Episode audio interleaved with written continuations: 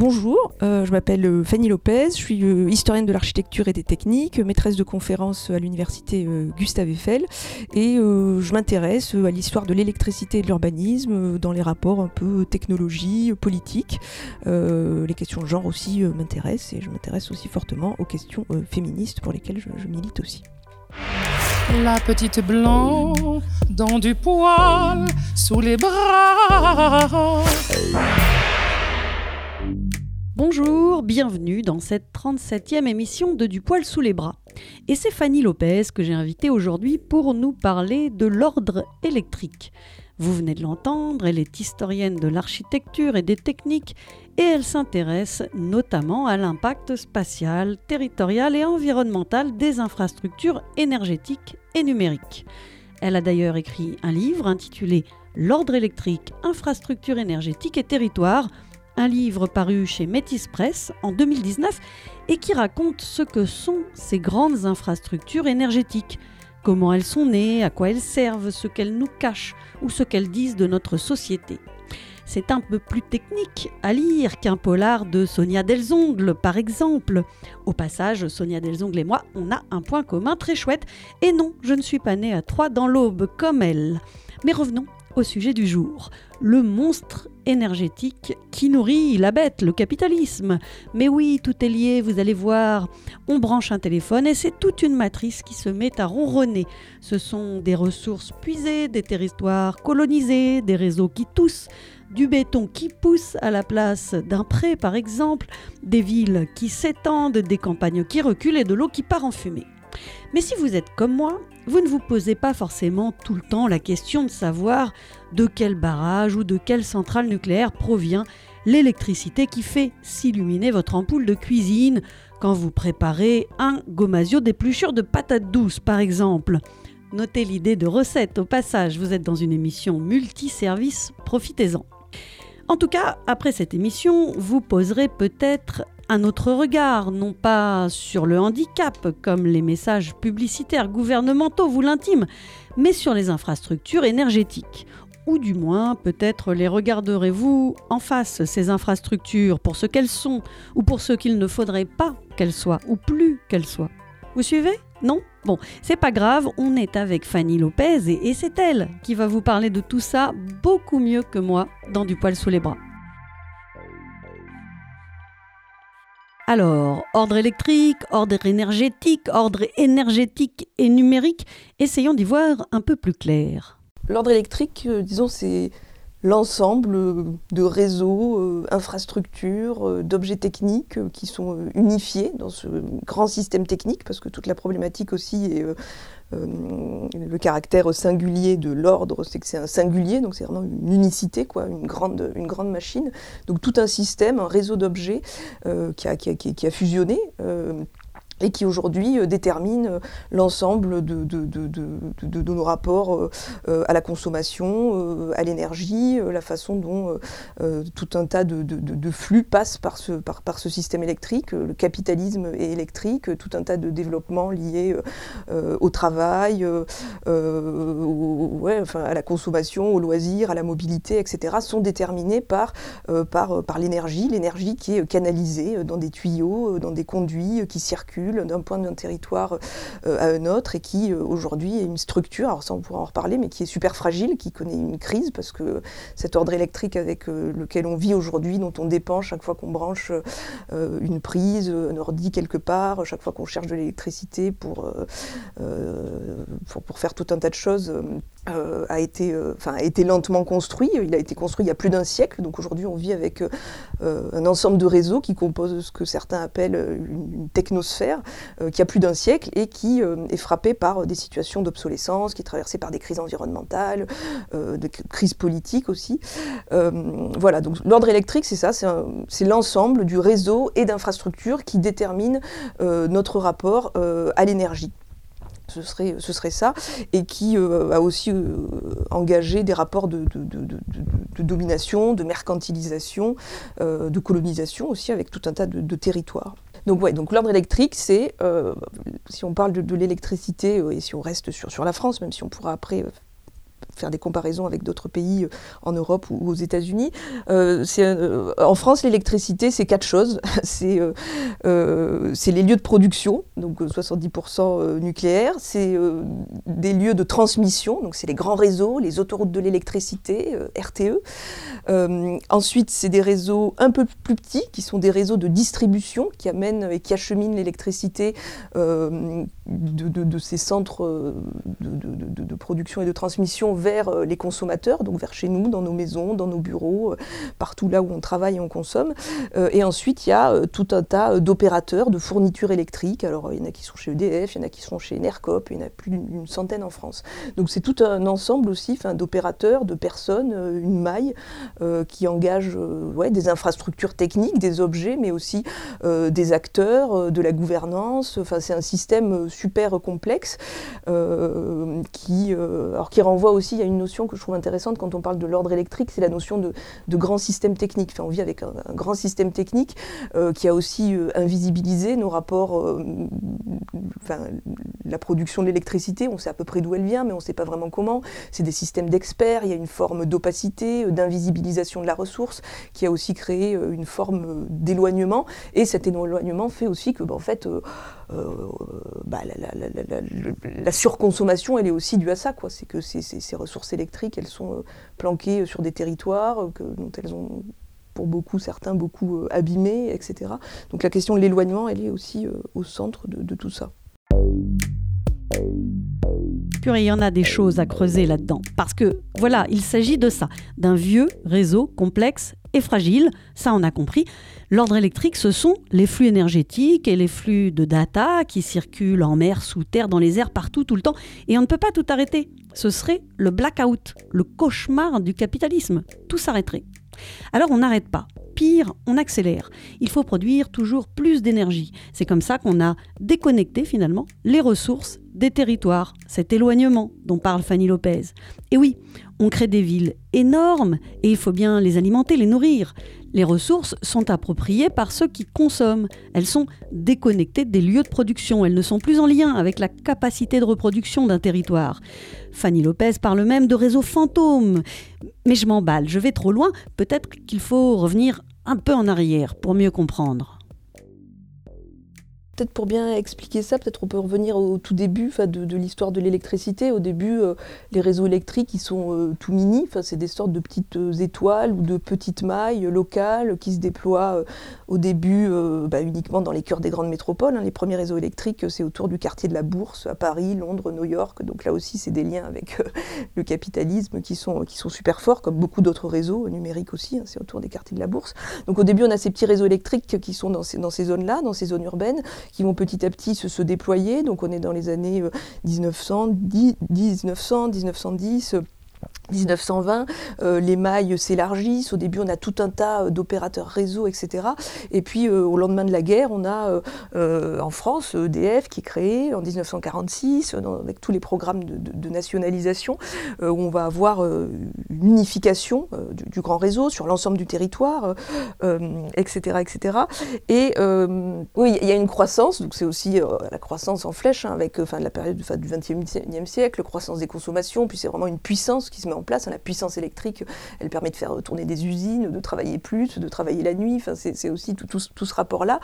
Euh, et euh, bah, on a besoin de, plus en plus de ressources. Alors au début, on a les grands aménagements euh, thermiques, surtout, hein, avec, avec le charbon, d'autres ressources aussi, du fuel, etc. Les grands aménagements aussi hydroélectriques dans les années 20, dans les années 30, qui se poursuivront aussi dans l'après-guerre. Et puis ensuite, les grands aménagements nucléaires hein, qui viendront se brancher, se connecter sur ce, sur, ce grand réseau électrique.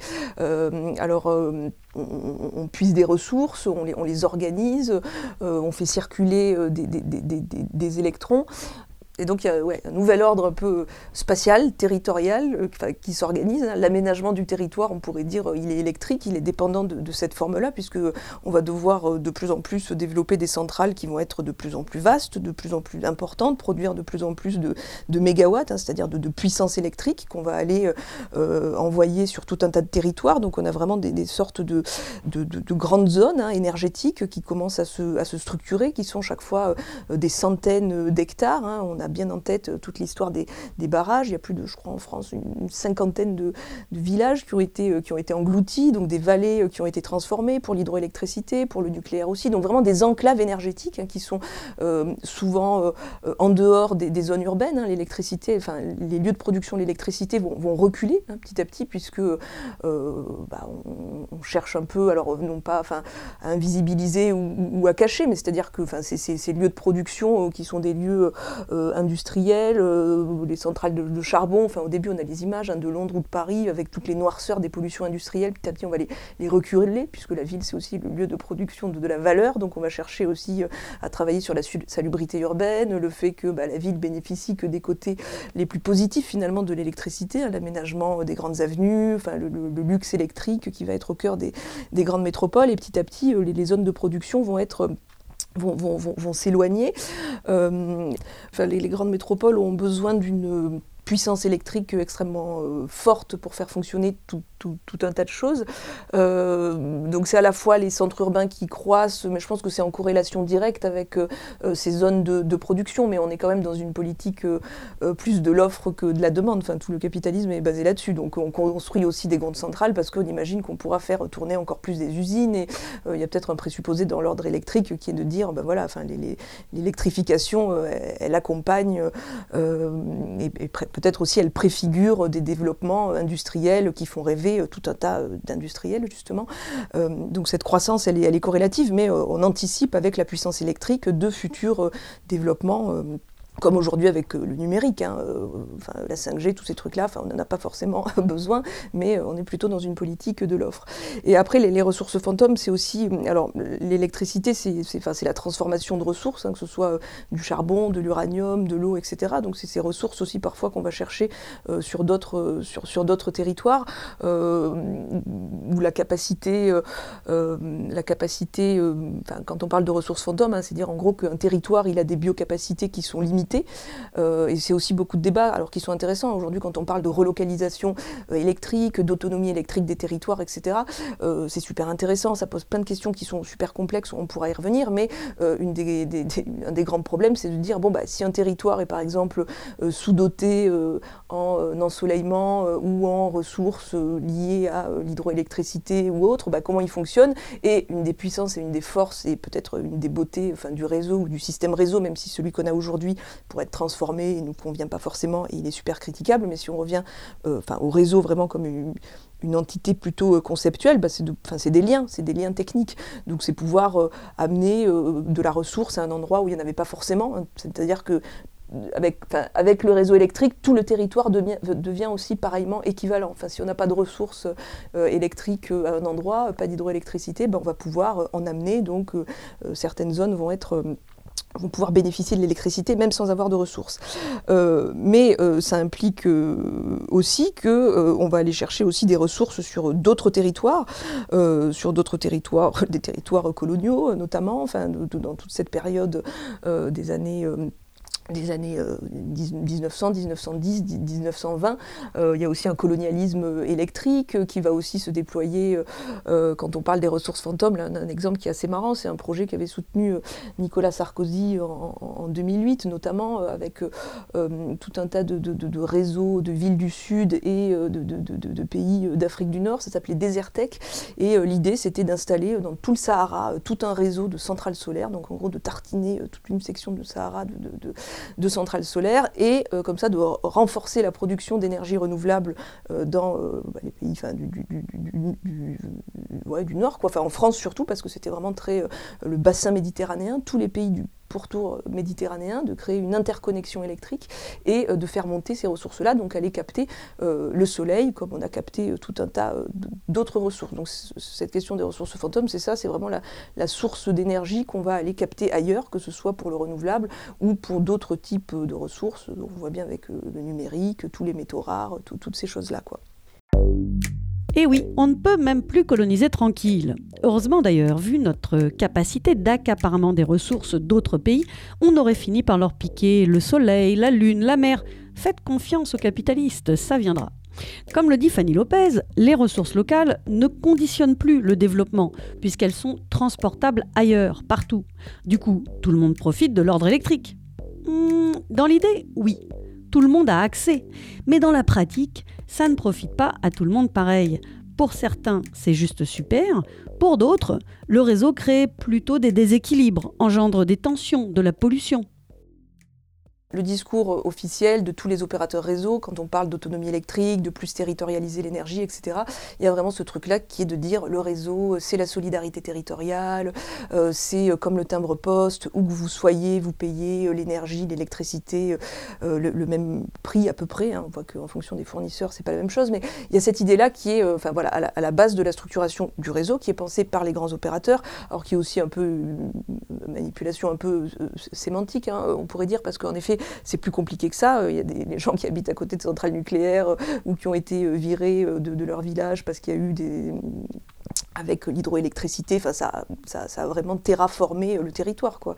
La, production électrique, elle a vraiment manipulé, euh, c'est vraiment des manipulations territoriales excessivement fortes, donc il y a des impacts qui sont euh, négatifs, qui sont liés aux pollutions, c'est toute celle de la filière nucléaire notamment, etc., etc. Donc ça c'est un vrai sujet qui est une sorte d'angle mort hein, de la pensée de l'égalité du réseau sur les nuisances qu'il occasionne, ça c'est assez rarement di- discuté.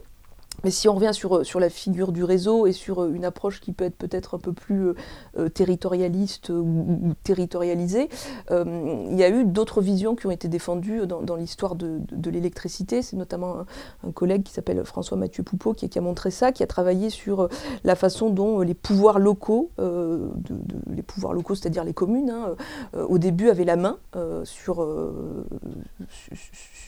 euh, euh, sur, les concessions électriques, etc. Ça a été fabriqué avec eux, etc. Ils avaient les mains sur les, sur, les entreprises électriques. Ils leur disaient en gros ce qu'elles pouvaient faire euh, ou pas faire. Dans les années 1910-1920, euh, par exemple, à Paris, à Marseille, les entreprises électriques, elles reversaient une partie de, leurs bénéfices aux communes qui réinvestissaient ce- ce- cet argent-là dans d'autres projets publics, etc.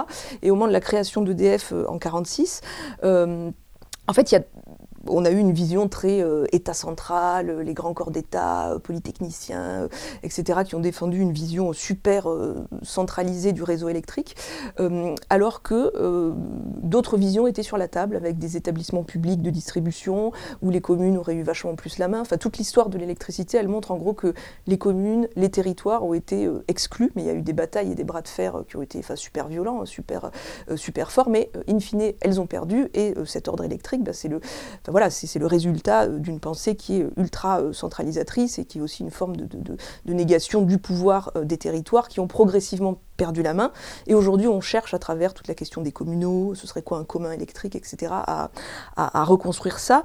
Mais euh, c'est beaucoup plus compliqué avec l'électricité qu'avec euh, d'autres ressources, hein, comme l'eau. On a des exemples de remunicipalisation qui sont euh, passionnants en France, mais aussi ailleurs en Europe, en Allemagne, etc. Et en France, on a quand même un réseau électrique qui est excessivement, très, très, centralisé. euh, ces, établissements publics de distribution, il y a 5%, je crois, en France, euh, qui revient euh, aux communes, euh, qui ont encore la main là-dessus, alors qu'avant c'était 100%, alors que différemment, en Allemagne, c'est la notion de, de stade vert, que c'est plutôt 30 ou 40%, il faudrait vérifier ce chiffre. Mais voilà, donc cette question des pouvoirs locaux et de l'État central aussi, elle est aussi assez intéressante dans les rapports de, bah, de pouvoir qui se sont, qui se sont construits euh, au, fil du temps euh, autour de cette, ressource. La petite blanc dans du poil sous les bras. L'homme a contraint la nature. Il force les montagnes, il dévie les rivières, il extrait les ressources, il détruit à peu près tout ce qu'il touche. On nage non pas en plein délire, ce serait beaucoup plus agréable, on nage en plein capitalisme. Et oui, cette technosphère, cet ordre électrique dont nous parle Fanny Lopez, c'est un des symboles du capitalisme, du capitalocène même. La notion de capitalisme électrique, elle renvoie à plusieurs choses. On peut mentionner en effet cette notion de, capitalocène qui vient un peu radicaliser et politiser la notion euh, d'anthropocène, où anthropos, euh, c'est l'humain, comme si euh, tous les humains euh, avaient le même impact euh, carbone, énergétique, de consommation euh, sur toute la planète. Euh, non, on voit bien que c'est plus des, modèles, euh, des, modèles économiques de développement euh, qui ont nécessité euh, des besoins électriques et pas seulement des besoins, mais aussi une structuration, enfin la structuration d'un système qui est aussi un système de pouvoir avec, oui, très peu d'experts, une poignée de gens qui décident en gros que ce sera nucléaire à 70% et qu'aujourd'hui on doit continuer à développer le nucléaire, etc. Tout ça est en lien avec enfin, voilà, ce réseau de, des très grandes entreprises, etc. Donc il y a un, capitalisme électrique parce que c'est lié à une, à une structure, à une structure économique, à une matrice économique. Hein. Les réseaux électriques, c'est les réseaux euh, du, pouvoir, c'est les réseaux d'économie, c'est eux qui font fonctionner euh, euh, tout un tas de, de, boîtes, d'entreprises qui, qui font que des objets liés à la consommation peuvent se vendre et qu'on va, parce que si on va consommer c'est des objets de croissance. Quoi. Enfin, le réseau, typiquement, c'est un objet, euh, ça fonctionne à la croissance, comme le capitalisme fonctionne à la croissance, et euh, on prévoit, euh, en effet, ces grandes lignes de transmission RTE, eh bien, elles peuvent faire circuler bah, un nombre quasi infini d'électrons à une puissance extrêmement rapide, même si on a plein de pertes en ligne, pour toujours accélérer. Donc c'est aussi la question de l'accélération, l'accélération des flux qui est au centre de cette vision Ouais, du, capitalisme électrique et aussi de, ses effets, puisque euh, aujourd'hui, plutôt que de penser à des politiques de, démantèlement euh, du nucléaire euh, qui seraient d'avenir excessivement utiles pour, pour cette filière, et pour tout un tas d'objets donc, dont vraiment on ne sait pas trop comment on va, on, va réussir à, les transformer, non, on parie plutôt sur l'électrification de tout un tas d'usages, avec, bah, on a vu le, scénario RTE, donc RTE, c'est les, les réseaux de transport d'électricité, et même les déclarations euh, de, Macron en premier lieu euh, pour augmenter cette production euh, nucléaire. Donc c'est, oui, cette perspective capitalisme, croissance, accélération. Croissance, accélération, la machinerie s'emballe et ça devient dangereux. Dans son livre, L'ordre électrique, Fanny Lopez explique que l'âge du développement de ces grandes infrastructures est terminé. Aujourd'hui, nos infrastructures énergétiques ne tiennent plus la route. Ça craque de partout. C'est la crise on est à un moment super particulier parce que oui, la crise des infrastructures, elle est super forte, elle est identifiée. Il y a, énormément de gens euh, qui en parlent dans, différents champs. Euh, et donc il y a peut-être une fenêtre pour arriver euh, à bousculer, démanteler, redécouper, resegmenter cette matrice infrastructurelle et en faire autre chose. la crise, elle a, trois axes, trois axes qui sont forts et qui sont identifiés. Enfin, le premier axe, il est environnemental, c'est lié à toute la question des ressources qui sont mobilisées, des pollutions, des déchets, tout les effets rebonds, euh, notamment euh, du nucléaire, mais pas que, pas, que le nucléaire, d'autres sources aussi et d'autres. Donc il y a toute une, pensée environnementale des, infrastructures qui commence à se, euh, qui, qui, se déploie. Donc ça c'est un, premier point. le deuxième point de la crise des infrastructures, il est technique tout simplement parce qu'en fait, on a des infrastructures aujourd'hui qui ont plus euh, d'un siècle pour euh, certains réseaux, euh, des centres de production qui ont plus de 50 ans, où en fait, on commence à être plus dans un âge de la maintenance, et la question de la maintenance, elle pose de plus en plus de problèmes. Donc il y a une vraie obsolescence technique qui frappe ces objets. On a l'impression qu'ils sont là, immenses, posés sur le territoire. Ils ont envalé des, centaines d'hectares. on a des centrales coulées avec enfin, voilà, des, bétons, des épaisseurs, etc. On, on aurait tendance à penser qu'ils sont intouchables et qu'ils ont une durée de vie extrêmement limitée, mais non, en fait, ces monstres, ben, ils sont euh, extrêmement euh, fragiles, quoi. Enfin, ils s'effritent, ils tombent en ruine. C'est vraiment l'image un peu des, zombies de l'Anthropocène, là, qui sont super vieillissants. Aujourd'hui, on a 11 réacteurs qui sont à l'arrêt sur, sur 58. Enfin, c'est vraiment un gros souci. Donc, ce vieillissement des infrastructures, il est, on le voit en France, on le voit aussi en Europe, on le voit encore plus aux États-Unis, où malgré tout, le réseau électrique français et ses infrastructures ont reçu des investissements publics un peu plus importants que que ce que ça a été aux États-Unis, où la libéralisation euh, du marché de l'électricité euh, a été beaucoup plus forte et, beaucoup plus radicale. Hein. Beaucoup d'incendies qui sont déclarés ces dernières années aux États-Unis, bah, c'est dû en fait euh, à, un mauvais état des réseaux. Donc ça, part très vite. Donc situation d'obsolescence, alors qui touche les objets de l'électricité, mais aussi juste pour faire un écho, on pourrait citer les viaducs, hein, l'effondrement du viaduc de Gênes, enfin pareil, hein, l'épaisseur de la route, le béton, il s'abîme au fil du temps. Donc c'est aussi, voilà, la matérialité de l'infrastructure qui, fatigue. Donc euh, obsolescence technique, et ça c'est un point euh, qui, est, euh, qui est extrêmement important. Et la deuxième crise, c'est la crise politique, puisque l'ensemble de ces réseaux sur lesquels on vit aujourd'hui, ils ont été bâtis dans un moment, alors c'est Lordon qui parle de la parenthèse de l'État social, où on a nationalisé, il y a eu des investissements publics extrêmement lourds pour construire les chemins de fer, les objets de l'électricité, etc., etc. Donc il y avait un patrimoine, alors qu'importe ce qu'on puisse en penser, mais en tout cas il y avait un patrimoine euh, qui, aujourd'hui a connu des transformations, c'est toutes les lois de libéralisation depuis la fin euh, euh, des années 80 où on a libéralisé tout un tas de, tout un tas de secteurs et donc des investissements publics qui ont, qui ont manqué. Tout le champ de la maintenance du nucléaire par exemple, enfin, c'est complètement... c'est assez dingue, mais aussi dans tout un tas d'autres secteurs. Donc vraiment euh, une mutation politique, hein, c'est-à-dire que pendant longtemps, les grandes infrastructures, c'était l'idéal euh, de l'État social, etc. Et ça, on peut même plus le, défendre. Enfin, pour ceux qui y croyaient euh, dur comme fer, ça s'est complètement fragmenté avec la, libéralisation. donc aujourd'hui, on a des, segments complets qui sont dans des situations aux mains du, la moitié du privé, du public, qui sont en train de, passer d'une main à l'autre et qui aussi s'abîment, s'effritent. Donc c'est aussi toute la crise du service public qu'il y a derrière, cette crise du service public, où on voit bien à quoi elle ressemble pour l'hôpital, il bah, faut imaginer que pour nos infrastructures, c'est euh, exactement la même chose, euh, parce qu'il y a eu enfin, voilà, des manques d'investissement, des restructurations, etc., euh, etc. Et donc un patrimoine qui aujourd'hui est chancelant et qui euh, qui appellerait à, de nouvelles gouvernances, à de nouvelles, euh, nouvelles interrogations sur, euh, aussi sur son, sur son fonctionnement au sens le plus politique du terme, vis-à-vis de l'héritage des structures qu'on a qui vieillissent, c'est aussi une question politique, et aussi de ce qu'on en fait demain. Est-ce que ce grand réseau, bah, c'était à l'heure où il est justement frappé par la crise environnementale et technique, bah, peut-être que ça renforce ce troisième axe politique qui est de dire bah, sur la table, peut-être, à l'heure où il faut débrancher aujourd'hui la totalité des réacteurs, bah, repensons le système électrique parce qu'il y a bah, voilà, il y a un problème structurel et c'est peut-être maintenant euh, qu'il faut le faire plutôt que de travailler sur euh, la maintenance. Euh, on pourrait dire aujourd'hui que tout ce qui se passe avec le numérique, smart grid, tous ces trucs-là, c'est, plus en lien avec de la maintenance. La question du numérique, elle vient un peu essayer de, mettre des pansements euh, pour voir euh, les flux en temps réel, ce qui se passe, comment c'est consommé. c'est un peu une sorte de poudre aux yeux technologique qui, correspond à, de la maintenance d'infrastructures qui sont, qui sont abîmées et qui, qui appellent à, il y a plusieurs perspectives politiques qui peuvent se dessiner. Le smart grid dont parle Fanny Lopez, c'est en français le réseau électrique intelligent. C'est comment on gère les réseaux à l'aide de données numériques pour mieux contrôler ce qui s'y passe. Et c'est pas toujours intelligent en vrai. Et surtout, surtout, c'est pas la solution à tous nos problèmes. Mais alors qu'est-ce qu'on fait? Est-ce qu'il y a des alternatives? Est-ce qu'on veut, est-ce qu'on peut changer de société, changer de système? Est-ce qu'il y a un réseau idéal à mettre en œuvre?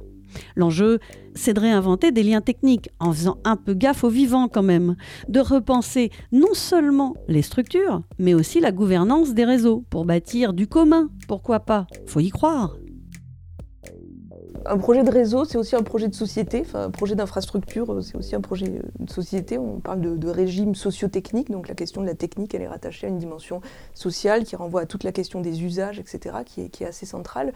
Euh, déjà, historiquement, on voit que dans l'histoire des techniques, il y a tout un tas de modèles qui ont coexisté. Donc, déjà, quand on parle d'alternatives aujourd'hui, bah, regarder l'histoire, c'est aussi utile parce qu'on voit qu'elle regorge de potentialités non advenues sur des modes de, gouvernance euh, associés euh, à des systèmes euh, organisationnels de mailles techniques, etc. Ça, c'est ce que j'avais montré dans, ma thèse et du bouquin qui en est issu, qui s'appelle Le rêve d'une déconnexion, qui est un peu une histoire de la pensée décentralisatrice. Et en fait, on voit que alors j'avais regardé les travaux d'ingénieurs, d'architectes, d'urbanistes, de, groupes qui sont peut-être moins euh, identifiés aussi, de militants aussi bien sûr, etc., qui avaient travaillé sur, des propositions euh, où le réseau est vecteur de tout un tas de, projets, de projets sociétaux à des échelles très différentes, que ce soit celle de la petite communauté, celle d'une organisation urbaine un peu plus vaste, celle d'un territoire. Il y a vraiment une, richesse extrême. On a tendance à penser que l'histoire des techniques, elle est, euh, elle est linéaire, elle est ascensionnelle, euh, où il y a toute la question. De, mais en fait, non, elle est fragmentée, elle est plurielle, elle est diverse. Et euh, cette question justement de la diversité infrastructurelle, je pense que c'est un, point extrêmement important. Et c'est peut-être aussi une des clés de la pensée des alternatives, c'est que face à un système technique qui est extrêmement homogène, eh bien, la diversité infrastructurelle porte, euh, en lien avec des localismes énergétiques, etc., peut, porter des, des, perspectives. Euh, alors, quand on parle euh, de l'énergie, des alternatives énergétiques, ça se passe souvent au niveau de la production. On réfléchit souvent sur la production. Il y a quelqu'un qui s'appelle Laure Daubigny, qui a fait une très belle thèse, qui, enseigne en Suisse, à Lausanne, je crois, qui a fait une thèse sur euh, la relocalisation de la production euh, électrique euh, en Autriche, en France et aussi en Allemagne, et notamment sur les réappropriations citoyennes. Et elle, elle a montré quelque chose de, très beau, c'est que même si, in fine, les gens n'ont pas la main sur la distribution, notamment en France, puisqu'il y a un monopole, c'est Enedis, etc., mais on a tout un tas de, communes qui travaillent sur la relocalisation de la production de l'électricité avec des communes qui s'engagent, euh, qui bossent avec parfois euh, des paysans, qui font euh, du, méthane, un peu de solaire. Enfin, c'est une histoire qui est super complexe, je ne vais pas la résumer ici. Mais en tout cas, la, démonstration de sa thèse, c'était de montrer que quand il y avait un engagement autour de la question énergétique, ben, il y avait in fine une baisse des consommations et donc une sobriété. Donc d'un point de vue des alternatives aussi, c'est intéressant parce que quand les gens réfléchissent à quelque chose, ben, en fait, ben, on mesure les limites. Le monde des limites, il apparaît plus clairement et donc en termes euh, de, décroissance, etc., ça, a des effets. Donc pas mal d'alternatives sur euh, la question de la production, mais on a beaucoup plus de mal euh, à penser ouais, la, distribution et la transmission, et donc la, déconstruction de ce grand système technique, parce qu'en fait, quoi qu'on produise, ça part dans le grand réseau, et ce grand réseau, bah, il, est, il est national, l'électricité qui est produite justement les panneaux solaires sur telle ou telle ferme au fin fond de la Drôme ou de la Bretagne, ça peut être consommé en Allemagne ou en Pologne ou je ne sais où. Enfin, du coup, il y a vraiment cette très grande maille électrique qui, qui, perturbe un peu la, lisibilité et dont aussi le, gigantisme rend la déconstruction euh, super complexe. Enfin, comment on s'attaque à ce genre de truc? Enfin, C'est absolument euh,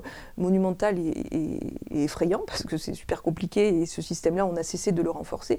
Mais il faut peut-être déjà commencer par le mettre euh, en doute, le questionner, le refragmenter, voir de quelle façon l'histoire porte des alternatives, enfin, construire aussi un imaginaire alternatif à tout ça. Enfin, la technique, c'est pas un grand monstre intouchable, il y, a une cosmotechnique. C'est quelqu'un qui s'appelle Yukui qui a travaillé sur cette notion de cosmotechnique, donc des, techniques qui sont beaucoup plus euh, situées, etc. Euh, etc.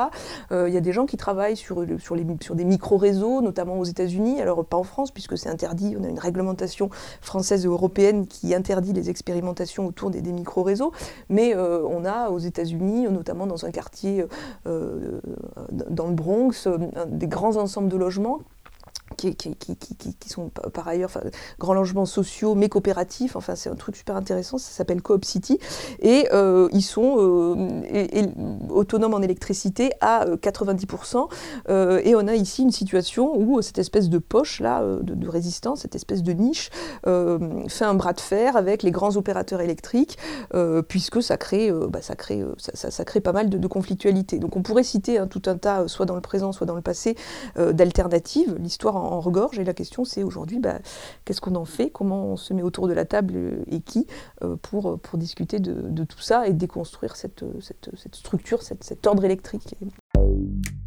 Alors ok, on va transformer les infrastructures, on va radicalement changer la forme, la structure, mais c'est qui on?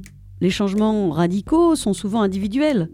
C'est sympa, mais c'est pas l'essentiel, ça suffira pas. Bah, c'est sûr que là on est face à un problème euh, d'échelle parce qu'on peut dire euh, c'est super sympa de mettre un petit panneau solaire euh, bricolé sur sa cabane dans les bois, mais à un moment donné, à l'échelle du territoire, bah, il y a des gens qui vivent dans des métropoles, il y a des, appels de consommation forts de tout un tas d'ensembles nécessaires, comme on va dire le, système, hospitalier, etc. Donc on peut pas. Enfin souvent la question technique, on a l'impression qu'elle est caricaturée entre soit euh, des trucs euh, hyper euh, technicistes et, et, la bougie, quoi. Mais il y a quand même un éventail assez vaste et je pense que oui, repenser Dans tout le champ des, alternatives, il y a aussi euh, toute une mouvance euh, qui, sur la question de l'autonomie énergétique, etc., est assez radicale et qui consisterait peut-être à penser ou à faire croire que l'addition des autonomies individuelles fait société. Or, il y a aussi un gaspillage énergétique énorme. En fait, il y a aussi des économies d'échelle dans le réseau. Alors, pas dans le réseau tel qu'il est aujourd'hui avec le nucléaire, etc., mais l'histoire du réseau euh, montre, si on revient à, d'autres périodes, etc., qu'on peut à un moment donné, sur un territoire, ouais, territoire local, une commune, etc., faire des choses extrêmement, extrêmement intéressantes. et que oui, que l'enjeu, c'est pas tant, alors c'est pas tant de se déconnecter et de, bricoler des petites choses, même si c'est super intéressant, même si c'est toute la question des luttes, des niches, etc., et que toutes ces choses-là, bah, elles sont super importantes parce que c'est aujourd'hui ce qui, quand on cite toutes ces expérimentations assez radicales, souvent en campagne, des exemples de, de déconnexion assez fortes, et même dans l'histoire, hein, dans les années 70, on, en retrouve pas mal, bah, c'est des confrontations qui sont extrêmement utiles et pertinentes, mais oui, la question c'est comment on fait société, comment on dépasse ça, et moi j'ai l'impression que, ouais, que l'échelle communale ou municipale est peut-être le lieu un peu privilégié pour essayer de repenser, de repenser ces choses-là. Lutter contre l'ordre électrique, c'est se battre pour une société différente, une autre vision du monde, de nos territoires, une société sans ou avec moins de rapports de domination, une société où les femmes auraient leur place par exemple, où les ingénieurs pourraient être des ingénieuses, une société où l'énergie, soi-disant durable et respectueuse, ne serait pas le fruit d'un colonialisme énergétique et de projets écocidaires qu'on développe euh, là-bas, loin. De toute façon, oui, le réseau, c'est un, tel qu'il est aujourd'hui, tel qu'il s'est construit, et cet ordre électrique, bah, c'est oui, c'est un rapport de, pouvoir sur les rapports euh, euh, nature-culture, euh, sur les rapports de colonisation, sur les rapports homme-femme. Enfin, ça, ça, couvre, disons, des rapports de, domination assez multiples. Par ailleurs, on voit, il y a beaucoup de gens qui ont travaillé là-dessus, beaucoup beaucoup de femmes, que beaucoup de, luttes environnementales liées à des projets d'infrastructures, notamment le nucléaire, etc., ont été portées par, par des femmes, il y a tout le mouvement de, l'écoféminisme euh, aussi qui porte, qui, qui, porte ça de façon extrêmement euh, euh, magnifique et, radicale, aussi parce que bah, ce milieu de l'ingénierie, oui, c'est un milieu qui est extrêmement masculin, et cet ordre électrique aussi renvoie à ça. L'ordre, il est militaire, euh, l'ingénierie, elle est militaire avant d'être euh, d'être civile. Enfin, c'est l'organisation euh, des flux, que ce soit des flux humains de la guerre et plus tard des flux énergétiques. Enfin, tout, le génie civil en France, hein, enfin, l'école des, ponts et chaussées, etc. Enfin, ça vient de ce, de, ce milieu militaire. Donc, il y a un truc extrêmement, oui, viriliste, militariste, même dans l'organisation, dans l'organisation même du territoire. Enfin, l'aménagement du territoire.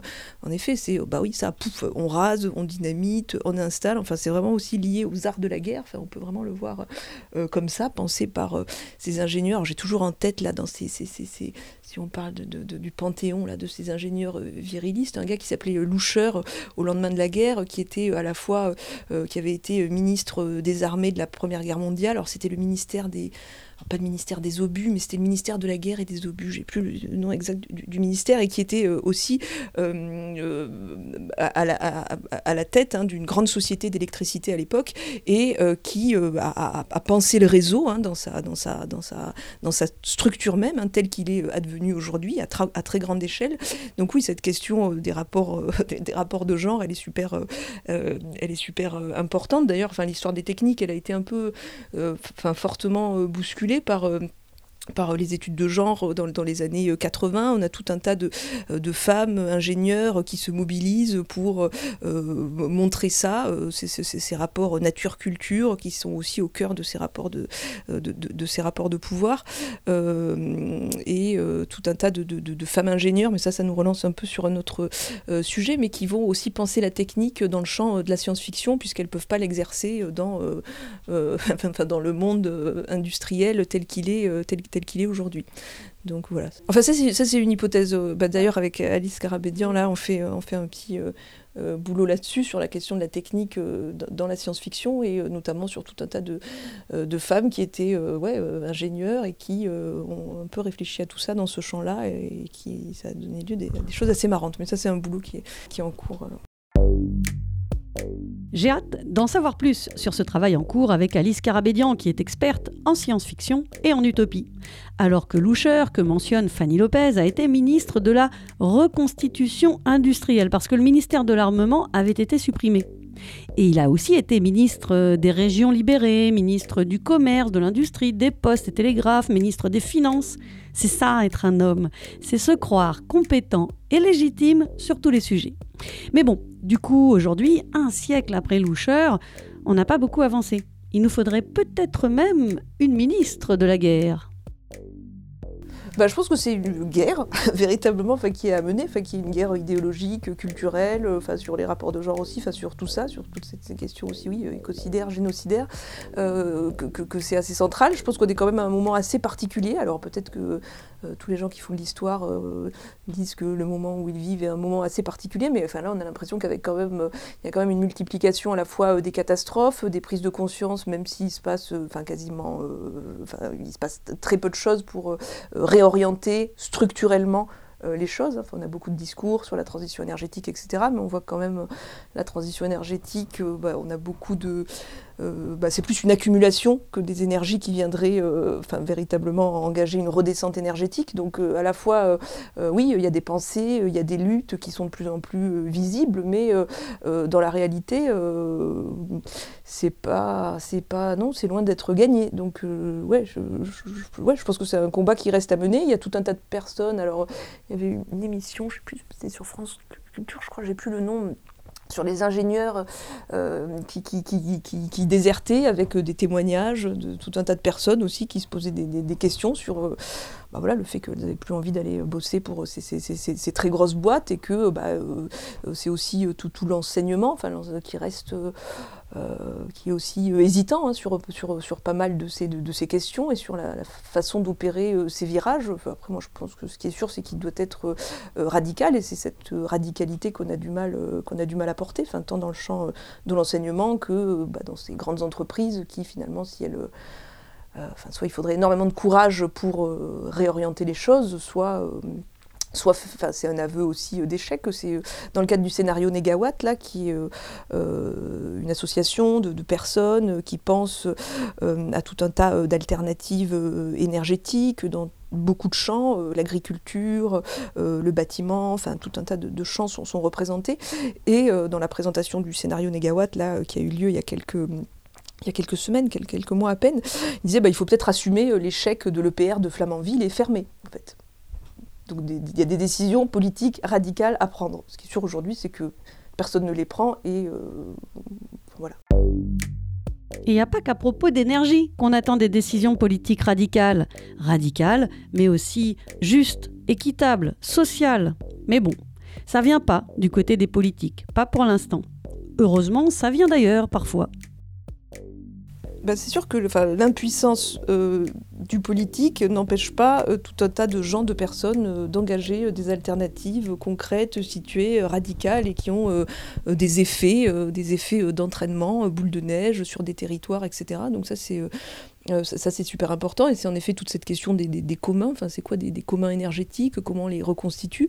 Et euh, bah, face à la crise du service public euh, qu'on traverse aujourd'hui, enfin qui est assez clairement énoncée, même là pour le coup par tout le champ du politique conventionnel, on voit qu'il y a une volonté de reconstruire du service public justement à partir de communs, de, de, petite échelle, puisque finalement c'est là où c'est le plus facile d'agir, c'est dans des tissus qui vont être extra-locaux, se poser de la question de, comment on, voilà, qu'est-ce qu'on consomme à partir de quoi, sur des questions d'énergie, mais aussi de santé. Dans des campagnes, on voit qu'il y, a cette volonté de reconstruire du commun à partir du, local, elle est, euh, euh, elle est assez forte. Et oui, il y a des réseaux qui sont euh, assez enthousiasmants. Et pour l'instant, je pense que c'est essentiellement là-dessus qu'il faut, bah, qu'il faut s'appuyer tant que là-haut, ça bouge pas, parce que ça risque pas de bouger. La petite blanc dans du poil sous les bras. Et si on demandait maintenant à Fanny Lopez de nous dire un mot de ses poils Elle en dirait quoi? Bah oui, hein, ai, donc euh, je, m'en occupe, je les regarde, je les brosse. Euh, euh, des fois, je me pose la question de, leur longueur, un peu comme les cheveux, mais je pense que je m'en occupe un peu moins que de mes cheveux quand même. Je vais plus souvent chez le coiffeur que je me coupe mes poils des jambes, sous les bras ou, d'ailleurs. voilà, donc non, je, je, les aime bien, je les cultive un peu. Des fois, je je les brosse, je les tournicote comme tout le monde, et puis des fois je me dis allez on va nettoyer un peu par-ci ou par-là, comme, euh, comme, je sais pas, comme une coupe de cheveux ou un truc comme ça. Euh, c'est pas très élaboré, hein, mon histoire. Euh, mais bon, voilà, j'aime bien, j'aime bien les poils. Et voilà, c'était du poil sous les bras avec Fanny Lopez, une femme qui en a sous les aisselles comme toutes mes invitées. Et puis du poil sous les bras, ben, ça continue tous les mois sur vos radios locales. Et puis bien sûr, c'est disponible aussi sur tous les sites de podcast. Vous pouvez retrouver toutes les émissions en ligne. Et puis si vous avez aimé l'émission, eh bien n'hésitez pas à la faire découvrir. À très bientôt sur les ondes ou en ligne.